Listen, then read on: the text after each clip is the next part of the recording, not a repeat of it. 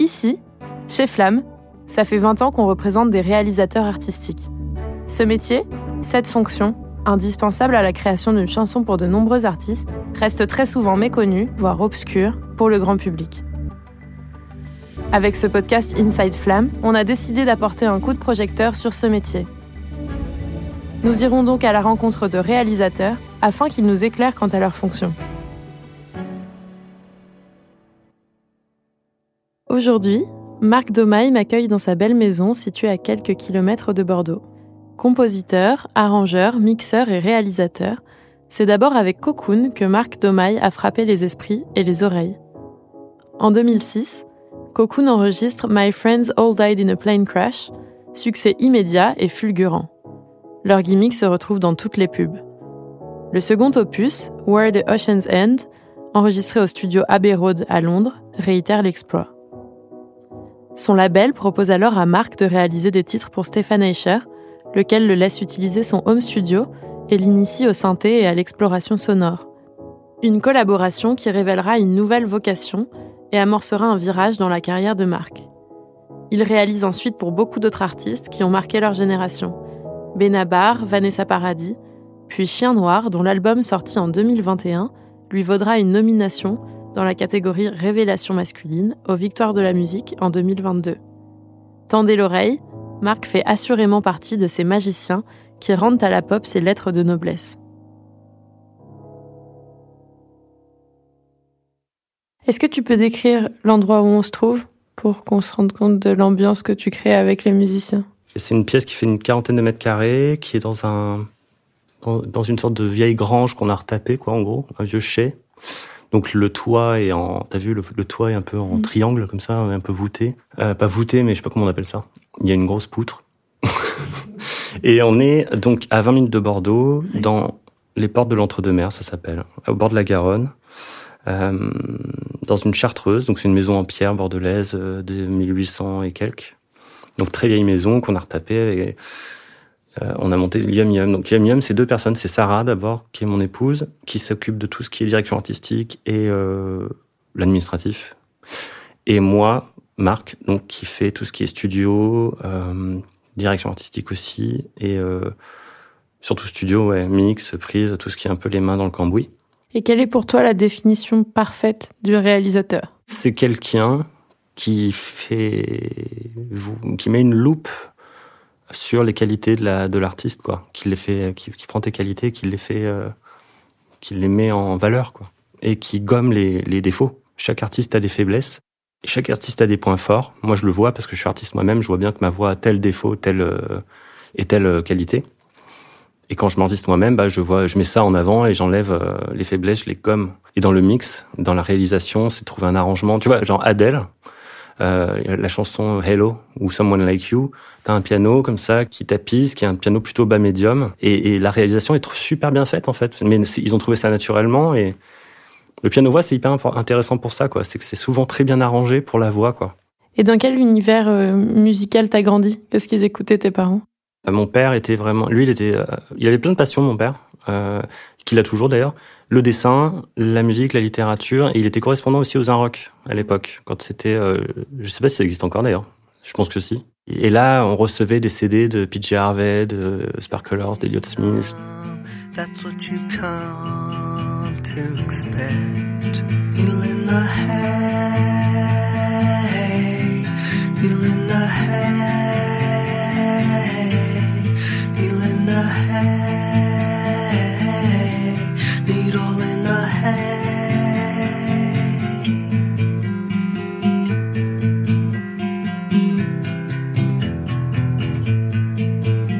Toute la scène indé de l'époque, mon père, il m'a biberonné à ça. Donc ça, j'ai une chance énorme, c'est de connaître des choses qui n'étaient pas mainstream.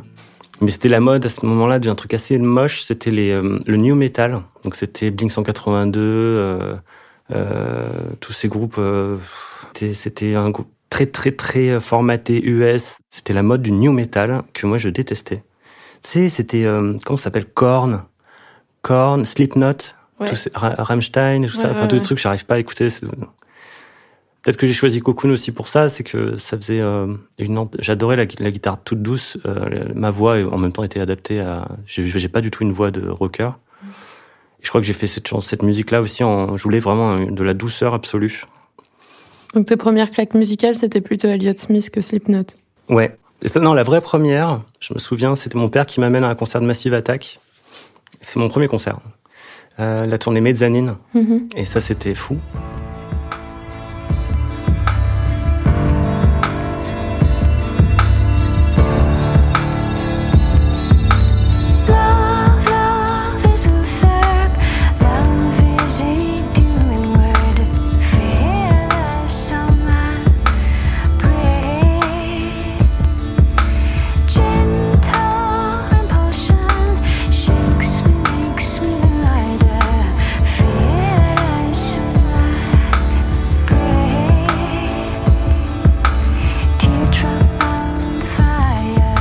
Ma mère, euh, quant à elle, donc était justement dans le mainstream à fond, mais genre Patricia Cass, euh, mais euh, mais elle écoutait des choses qu'on écoutait à la radio et elle m'a fait découvrir. elle écoutait par exemple Marc Lavoine, Goldman, toute cette chanson française. Et là, en fait, grâce à elle, je me suis rendu compte que jamais je voudrais chanter en français. Je comprenais pas ce que j'entendais, ça sonnait pas bien. je n'ai jamais acheté un disque en langue française. Et aujourd'hui, ça me chagrine un peu parce que tout ce qui sort à peu près, euh, c'est chanté en langue française. Euh, y a, y a, j'ai bénéficié moi avec Cocoon d'une mode de l'anglophonie euh, avec les groupes de mon époque, The Do, Moriarty, euh, mmh. Yael Naïm. Ouais. Et maintenant, on n'est plus beaucoup de survivants quoi de, de, de cette période-là. Moi, l'anglais, au-delà même de l'anglophonie, je trouve que c'est la langue de la musique pop quoi. Je trouve que ça sonne bien. Quel enfant étais-tu? Qu'est-ce que qu'est-ce qui t'animait quand t'étais enfant? J'étais euh, un bon élève. Mhm. J'étais un gros lecteur surtout. J'adorais lire. D'ailleurs, c'est toujours le cas ici. Euh... Enfin, t'as pu le voir à la maison, au studio. On a des bibliothèques remplies de livres et je lis. Dès que j'ai cinq minutes, je, je, lis un livre. Fils de prof, ça doit être peut-être pour ça. J'étais très autonome. Euh, il me laissait tranquille, plutôt sérieux. Euh, et très solitaire parce que j'étais fils unique jusqu'à mes mes 12 ou 13 ans. Après, j'ai eu des demi-frères et sœurs, mais je les voyais pas souvent, donc euh, très solitaire et je le suis toujours beaucoup.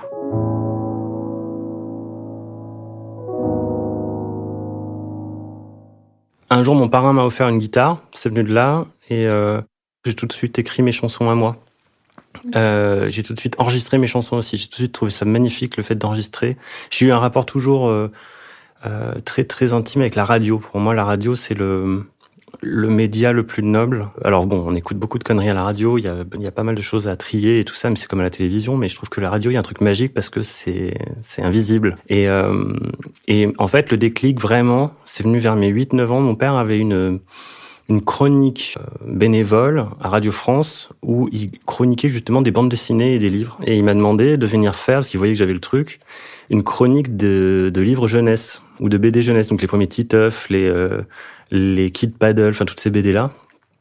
Et, euh, et à 8 ans, je me vois encore aller avec lui, mais complètement comme un dingue, euh, parler dans un micro et parler. Je, préparais ma chronique. Euh, ça, ça m'a donné le goût du microphone, du son. Je trouvais ça fascinant quand tu dans un studio radio, les, les câbles, les machins. J'ai tout de suite trouvé ça. Enfin, j'étais, je savais que j'avais quelque chose. Vers mes 15 ans, j'avais créé une radio fictive où j'enregistrais des émissions. J'enregistrais ma sœur surtout. et je passais les chansons que j'aimais bien, je faisais des compiles. j'ai toujours beaucoup enregistré. Et ça me fascinait qu'on puisse ralentir un signal ou l'accélérer. La vitesse de la bande, quoi. Et tu te souviens des premiers titres que t'as écrits? Ouais, ouais, ça parlait de de chansons d'amour déçues euh, euh, pour toujours. Euh. J'étais très, j'étais très branché sur les filles. Je, mais pas toutes les filles. Vraiment, j'avais une fille par classe où j'étais amoureux total et je la regardais toute la journée. J'étais fasciné par elle. Elle me faisait à la fois très peur et elle me. Et donc tu parlais d'elle dans tes chansons? Ouais, ouais, ouais.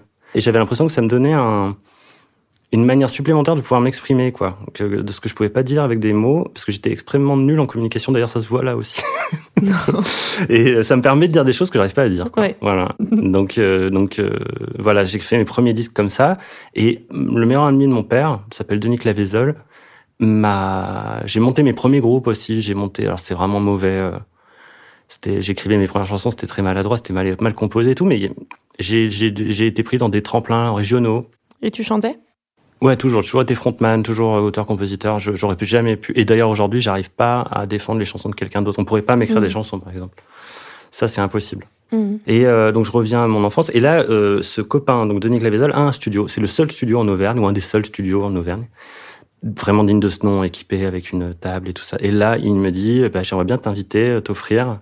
C'est une sorte de parrain, ce mec aussi. Euh, Denis, euh, un enregistrement de deux jours avec ton groupe. Ça m'intéresse. Puis lui, il voulait... euh, Peut-être qu'il avait trouvé un... Comme moi aujourd'hui, je découvre des jeunes...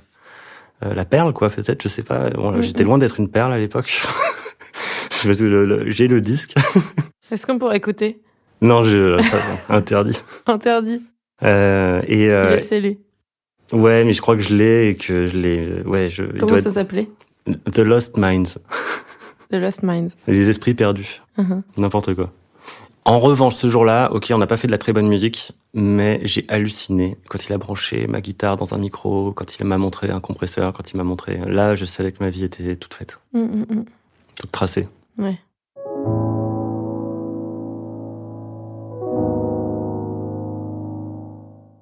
Tu jouais dans ce groupe à 14 ans. Ouais. Et qu'est-ce qui s'est passé après ça? Quelle a été la suite du chemin euh, musical?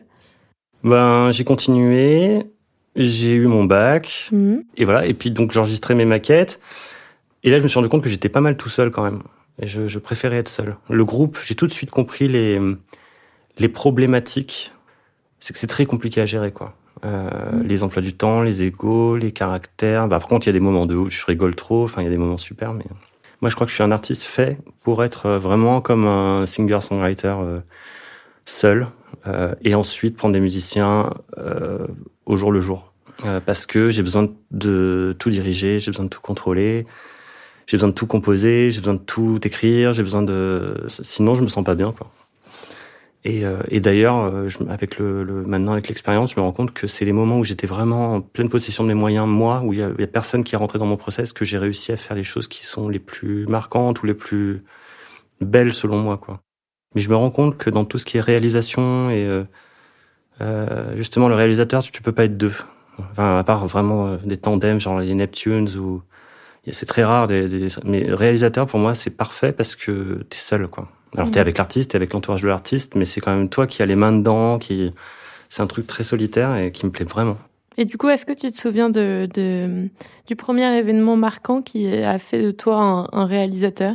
Est-ce que Euh, c'était après Cocoon? C'était pendant déjà parce que je réalisais euh, ou je co-réalisais en tout cas tous les disques. Forcément quoi, quand t'es le frontman, le Mm, singer, songwriter, euh, auteur, euh, enfin tu mets les mains un peu dedans. J'étais très attentif au mix, au non non j'étais c'était mon bébé. Il fallait fallait que je sois là quoi.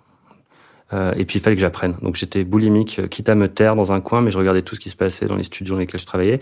Et puis un jour, il y a quelqu'un qui a décelé un potentiel de réalisateur chez moi, c'est Sylvain Taillé chez Barclay, qui était mon label de l'époque, chez qui je suis resté une quinzaine d'années, et qui m'a dit, écoute, euh, je pense que tu as un truc à faire. Est-ce que ça te dirait de réaliser un disque pour nous de Stéphane Echer Donc j'étais là, genre, je connaissais pas du tout qui c'était.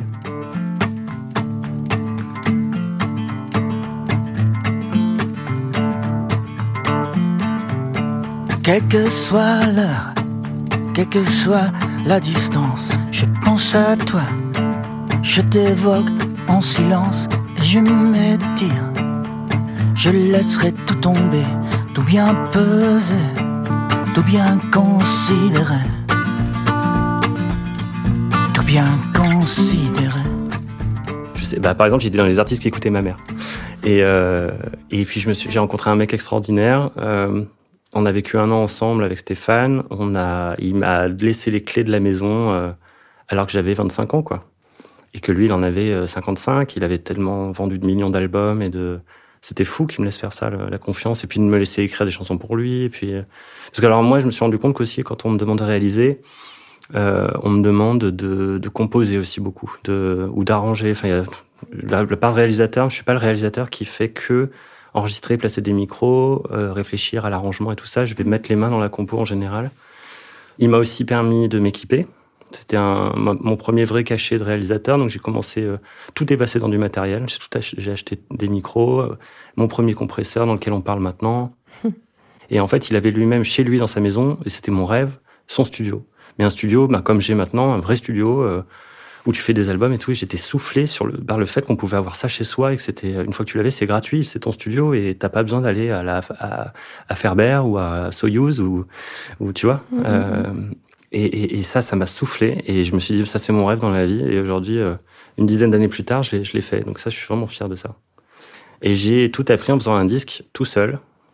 C'était mon disque pour apprendre les machines. Ça s'appelait Speed of Light, que j'ai sorti chez Barclay aussi, chez Universal.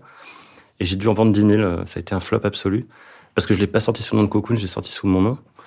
Parce que ça ressemblait pas du tout, ça ressemblait à la musique électronique, quoi.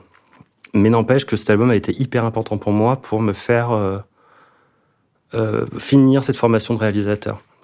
Que j'ai fini avec un réalisateur qui a co-réalisé cet album qui s'appelle Marlon Bay, qui a bossé depuis avec Juliette Armanet ou Brigitte ou euh, tout plein de mecs euh, super forts, quoi.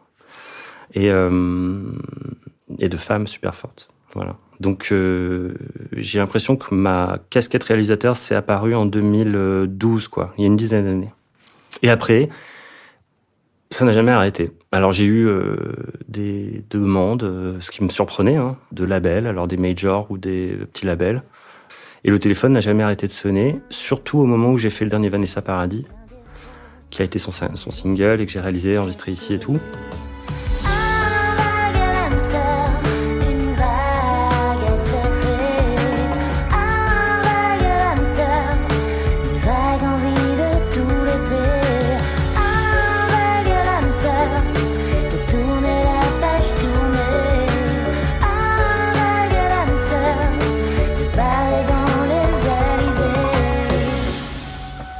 Vanessa Paradis, il y a vraiment eu un avant-après. C'est que, il y a comme, je, je, je, pensais pas que ça serait à ce point-là. Depuis, le téléphone n'a plus jamais arrêté de sonner, par contre.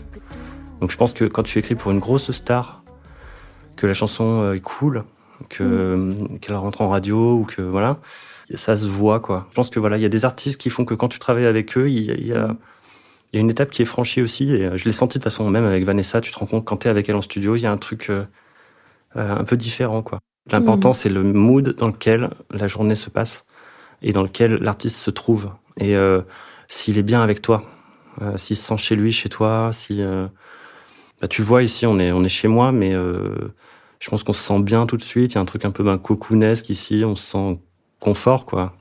Tu, tu m'as dit en, en arrivant, c'est très rangé chez toi, machin, c'est organisé. Mais euh, mon temps est très organisé, c'est-à-dire que l'autre jour, je me suis rendu compte sur une session, on a démarré une nouvelle chanson. Et euh, on fait 10 heures midi. Et à midi, si on n'a pas trouvé, euh, vraiment, ça va très vite. Normalement, c'est une, une heure, quoi, grand max, pour trouver la direction de la chanson. Si on n'a pas trouvé, on change de chanson. Et ça, c'est euh, au lieu de s'exprimer, parce qu'à 16 heures, la journée est déjà quasiment foutue, parce qu'on va couper vers 20 h 22 heures. Parce qu'après, en fait, tu fais la chanson, l'après-midi, t'enregistres tout, et le soir, tu commences à poser les voix, et en une journée, normalement, c'est réglé, quoi. Hmm. Sauf que si à 16 heures, t'as pas trouvé ta chanson, ta journée est foutue, parce que t'as pas, tout va être décalé jusqu'à 3, 4 heures du mat, et donc voilà, il faut savoir des fois couper dans le gras et euh, passer à autre chose. Ça, c'est hyper important aussi en tant que réel, je pense. Euh, Est-ce que tu sais pourquoi les artistes viennent te chercher? Pour quelle euh, qualité euh, musicale? Bah Déjà, ils viennent pour Cocoon. Je pense qu'ils viennent. Euh, ça a été un énorme produit d'appel entre guillemets. C'est horrible de dire ça, mais c'est vraiment ma marque. Et je pense qu'ils viennent chercher déjà ça parce que c'est aussi une marque en radio, c'est-à-dire que j'ai un, j'ai un, je pense qu'on va me chercher parce que j'ai un sens de la radio, comme on parlait tout à l'heure, c'est vraiment mon truc je fais souvent des chansons qui passent à la radio. C'est vraiment mon truc. Je crois que j'ai le sens de ce format-là qui, est, qui me plaît énormément, de ce son-là, qui est finalement, qui évolue au fil des années, mais pas tant que ça. C'est vraiment, tu changes les arrangements et tout ça, mais il y a vraiment un truc très simple, en fait, radiophonique. Et puis, euh, parce que je pense au bout d'un moment, il n'y a plus que Cocoon, il y a Vanessa, il y a, il y a Tété, il y a, il y a les dizaines d'artistes avec qui j'ai travaillé, qui au bout d'un moment, je pense qu'ils se parlent entre eux, ou en tout cas les labels le voient, et puis ils me rappellent parce qu'ils sont contents. Mais je t'avoue que c'est une surprise parce que c'est, comme disait Freddy là, qui s'occupe de moi chez Flamme, euh, le frontman en général, c'est souvent le batteur ou le bassiste du groupe qui sont réels. C'est pas le frontman du groupe. Mmh. Et euh, il me dit c'est plutôt rare euh, ce truc-là. Et mais c'est vrai que je suis, je suis, fier de le faire parce que pour qu'un autre chanteur te donne les clés de sa maison, c'est qu'il te fait vraiment confiance, quoi. Et je me rends compte du cadeau qu'on me fait quand on me propose de faire le disque d'un autre chanteur, quoi, étant chanteur moi-même. Donc ça, c'est vraiment atypique. Euh, et je pense qu'étant moi-même artiste, je fais très attention à la place de l'artiste, justement, et à comment il va défendre ce disque après et tout ça. Enfin, je le vois d'une manière comme un artiste, comme si c'était mon bébé à moi. Donc, euh, ça, c'est hyper euh, atypique, je pense. Est-ce que toi, tu as eu l'occasion pour Cocoon de travailler avec d'autres réalisateurs? Oui, d'ailleurs, euh, chez Flamme, chez euh, Yann Kappel. Il a un son très particulier. C'était pour mon deuxième album, donc l'album le plus, le plus attendu, parce que le premier avait fait des, des, des centaines de milliers de ventes et euh, par surprise, c'était un succès surprise. Et le deuxième, du coup, était assez attendu. Sometimes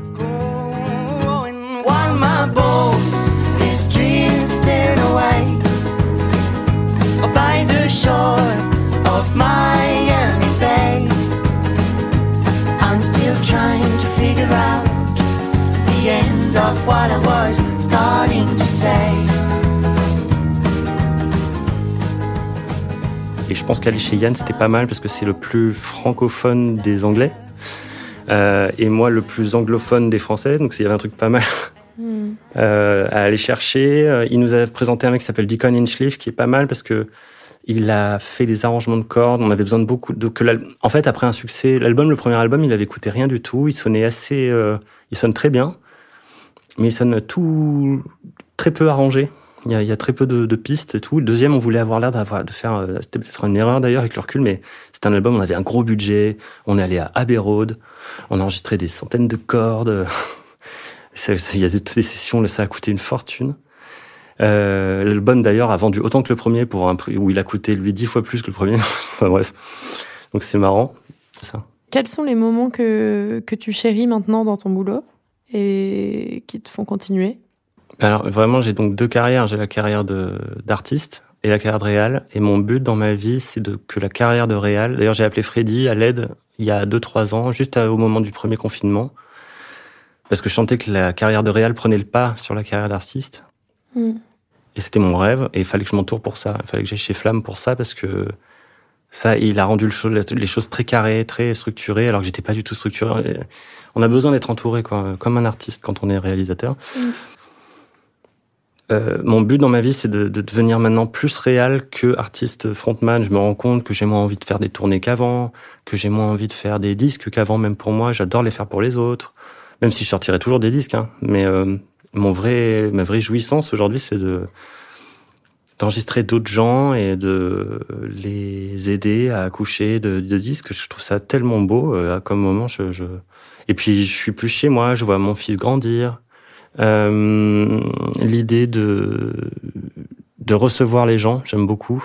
Moi, j'adore quand ça devient euh, la, la, la, la maison euh, du bonheur, quoi. Quand ça Mhm. devient, j'adore quand il y a de la musique partout, que ça fait, fait la fête, ça boit du vin, que ça jusqu'à pas d'heure le soir, que quand on est l'été ici, qu'on saute dans la piscine, que c'est le paradis, quoi. Ça, c'était mon rêve de gosse.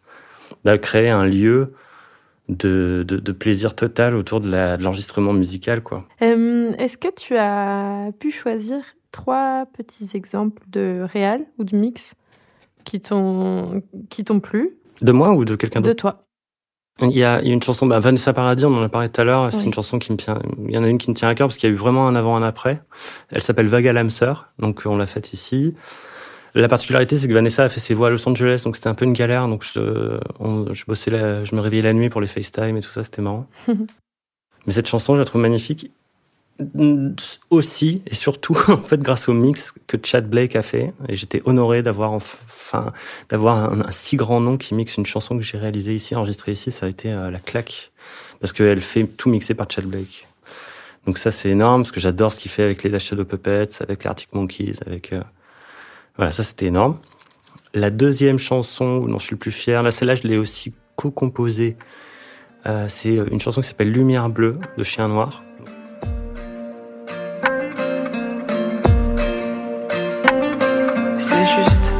seule fois. C'est juste une nuit comme ça. C'est juste ton corps que je soulève. De l'or au coin des lèvres. C'est juste que j'y pense encore un peu. À nos ombres dans la lumière bleue.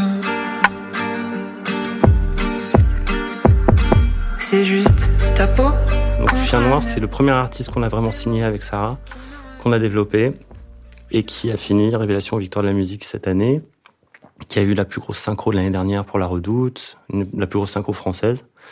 C'est une vraie fierté parce qu'on a réussi à, on a prouvé qu'on arrivait à le faire autrement que sur Cocoon, quoi. Et Lumière Bleue, c'est une chanson que je, trouve c'est une super chanson. Je trouve que ce qu'elle dit, comment elle est arrangée, comment on a fait ça avec Jean, qui est le nom de Chien Noir, je, trouve- c'est un- je me souviens, c'était pas justement typiquement en été, la nuit, en maillot de bain, avec Loïc Bonny, le DA de, de Naïve. Euh, et c'était un moment magique, quoi. Il devait être 3 heures du mat. Enfin, il y avait vraiment un truc magique, à bord du temps. Et la troisième, c'est une chanson de Cocoon. Ouais. que j'ai réalisée de mon avant-dernier album qui s'appelle Retreat.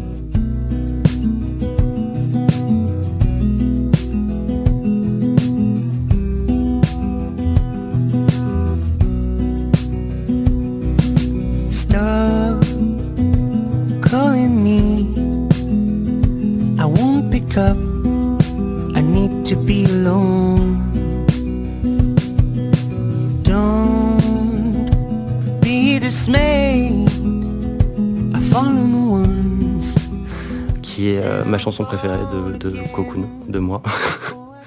Elle me plaît beaucoup parce que on l'a enregistrée en Virginie, à Richmond, euh, avec une chanteuse qui s'appelle Nathalie Prass, qui est une chanteuse que j'adore, au label Space Bomb. Donc là, j'ai enregistré à la fois ici à Yum Yum, à Berlin, j'ai enregistré mes voix. La Funkhaus, c'est la vieille maison de la radio euh, est-allemande, enfin Berlin-Est. Et après, on a enregistré les voix je sais pas pourquoi on a été à Berlin à l'époque. Je crois que j'enregistrais mes voix là-bas parce qu'il y avait un son particulier que je voulais. Et après, on a été donc en Virginie pour enregistrer le duo avec euh, Nathalie et les cordes. Enregistré avec Trey Pollard, qui est un arrangeur de cordes qui a bossé pour Lana Del Rey. Pour euh... et Lana Del Rey, c'est une de mes artistes favorites. Et, et là-bas, il y a un truc qui s'est passé de magique, quoi. Euh, j'ai senti que j'avais euh, fait une chanson qui était euh, au-delà des autres. Je sais pas si tu vois ce que je veux dire. Il y a des fois des chansons qui mhm. passent la barre comme ça et j'ai fait ah ouais celle-là je l'aurais toute, je la chanterai toute ma vie en concert. J'ai senti que j'avais fait la chanson quoi. Mhm. Alors que ça se trouve pour les autres elle est complètement anodine, mais pour moi elle est vraiment différente. Je sais pas pourquoi. Est-ce qu'elle parle de quoi? Cette chanson D'un mec, bah un peu moi d'ailleurs, un mec un peu sauvage, un peu solitaire qui part en retraite euh, tout seul dans une cabane par exemple et euh, qui s'enferme et qui dit laissez-moi tout seul, j'en peux plus euh, de ce monde de violence et de et de, de de, de c'est trop rapide, trop connecté, trop machin. J'avais besoin à un moment, j'étais pas bien, j'avais envie d'être seul, quoi. La chanson dit, la chanson dit tout le long, laisse-moi seul, mm. laissez-moi seul. Mais c'est pas ce qu'elle dit forcément. J'aime bien ce qu'elle dit, mais il y a un arrangement de cordes, il y a la voix de Nathalie, il y a la, des suites d'accords et tout ça. Enfin voilà, c'est une chanson que j'aime beaucoup. Quel métier ferais-tu si tu n'étais pas un son La radio. Ça, c'est clairement mon rêve. Euh, même à côté, j'ai toujours essayé d'avoir des émissions de radio. J'en ai eu une longtemps sur Radio Campus, mm-hmm. qui s'appelait Mélancolia. Et c'était une radio où je diffusais que des chansons tristes. Ce qui fait que des fois, euh, je ressortais vraiment mais euh, déprimé de, de l'émission. à la fin, même, j'avais des coups de fil dans le studio de gens qui disaient bon, on n'en peut plus, sérieux. J'adore l'idée de. Il y a un truc que je déteste, c'est la chanson de Pharrell Williams qui s'appelle Happy. Ouais. Celle-là, je peux pas la supporter. Et, euh, et justement, j'ai fait l'émission en réaction à sa chanson parce que j'en pouvais plus d'entendre je suis heureux, tout, je suis heureux toute la journée, machin. Moi, c'est pas vrai. Je suis pas du tout heureux toute la journée. Hein. Donc, euh, alors je suis très heureux comme mec, mais mais voilà. Et maintenant, quels sont les les, les morceaux que t'écoutes euh, C'est toujours des morceaux tristes en ce moment? Mais alors, j'écoute tout, tout ce qui sort. Euh, tous les vendredis, je suis sur les sorties et tout. J'écoute tout, même des trucs de la variété la plus variéteuse jusqu'à le truc le plus indé. J'écoute vraiment tout. Et ce que j'écoute là en ce moment vraiment, je me prends ma claque avec. Mais je, ça fait cinq ans que je prends ma claque avec elle, mais je crois qu'il faut que je me fasse une raison que c'est la meilleure du game. C'est Rosalia qui me plaît énormément. Là, on va on va écouter Saoko, la chanson là, mm-hmm. que je trouve super.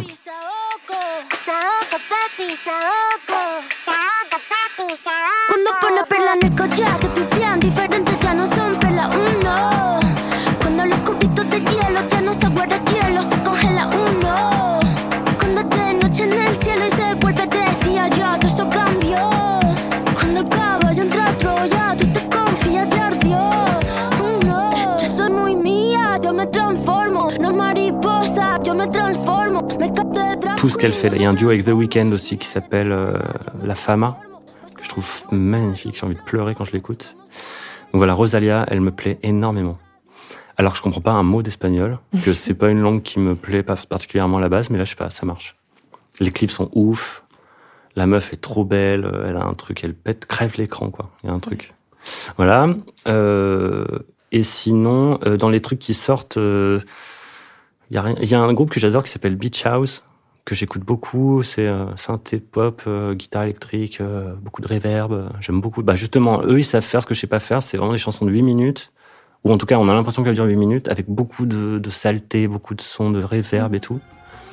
Je magnifique.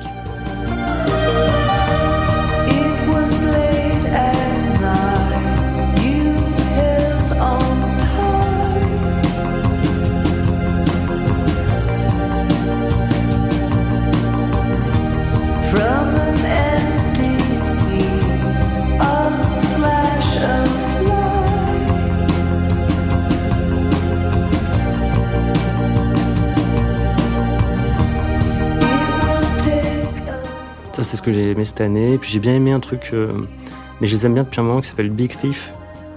C'est un groupe US euh, aussi de folk plus plus folk rock avec une chanteuse qui a une voix assez euh, qui peut être à la fois agaçante. Ma mère par exemple, elle peut pas écouter, elle me dit que sa voix est horrible, mais moi je trouve ça magnifique. Elle a une voix pleine d'imperfections, qui est qui est qui est et je trouve ça sonne très très bien.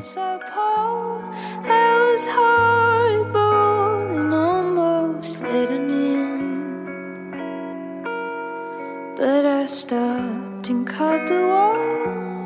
And my mouth got dry, so all I did was take for a spin.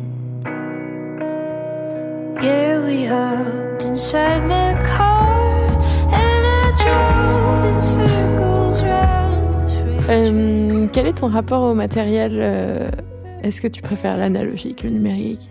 En vrai, je m'en fous un peu. non, mais en vrai, hein, le matériel, je j'y fais pas gaffe. J'ai acheté ça parce qu'on m'a dit d'acheter ça. J'y connais rien. Euh, je sais que je fais des mariages en fait. Je me suis rendu compte que chaque micro, genre un Royer que j'ai pour les guitares électriques, le 121, mm. il va très bien dans une tranche Chandler. Alors on m'a dit d'acheter ça et c'est vrai j'ai essayé. Bah c'est vrai que ça marche super. On dirait un mariage fait pour toujours. Et après, euh, il faut le bon ampli, le bon Royer, le bonne tranche. Euh, voilà, et j'ai fait ça pour chacune des tranches du studio. Donc euh, pour la batterie, j'ai fait ça euh, avec des API, avec des choses comme ça, des préamplis. Euh, J'utilise beaucoup de 1073 parce que il paraît que c'est super et c'est vrai que ça sonne super, mais j'ai pas. Je, le choix est tellement énorme que j'ai l'impression de faire une connerie dès que j'appuie sur cliquer, sur acheter. J'ai l'impression que je pourrais avoir 10 solutions différentes, quoi. Mm. Donc je prends vraiment les classiques. En termes de micro, pareil, c'est un 87, un 47. Euh, euh, un SM7, euh, que des trucs en 7. Et non, en vrai, j'y connais pas grand-chose en matos. Ça m'intéresse pas du tout. Ça m'intéresse. Je suis pas du tout un geek du matos. Les guitares, je viens d'en acheter une là depuis 15 ans. J'avais pas acheté de guitare. Elle est pas encore arrivée. Elle arrive la semaine prochaine, mais j'en ai acheté une. J'en avais pas acheté depuis 15 ans parce que ça m'allait. J'avais mes deux guitares, une Gibson, une Martin. Bon, j'ai pas de valeur affective vraiment. Le matos, c'est vraiment pas mon truc. Donc moi, c'est plus la chanson, quoi. Vraiment l'émotion de la chanson, du chanteur, de la mhm. chanteuse. Euh, et le matos va être juste un moyen de, mais euh, sur lequel je vais, je vais passer trois minutes sur le matos en fait, euh, mhm. pour arriver à l'émotion directe du truc. Vous venez d'écouter Inside Flamme en compagnie de Marc Domaille et je vous en remercie. Musique originale Carla Troadec. Les morceaux joués dans l'ordre sont Needle in the Hay d'Eliot Smith, Teardrop de Massive Attack, dans ton dos de Stéphane Eicher, Vague à l'âme de Vanessa Paradis, Comets de Cocoon, Lumière bleue de Chien Noir, Retreat de Cocoon, Saoko de Rosalia, Space Song de Beach House et Paul de Big Thief. Montage son et mixage, Yann Touchard, Romain Kanakis et Marc Debout au studio Soyuz. Retrouvez les épisodes d'Inside Flamme à venir sur les réseaux sociaux de Flamme et sur votre application de podcast préférée. À bientôt pour la suite.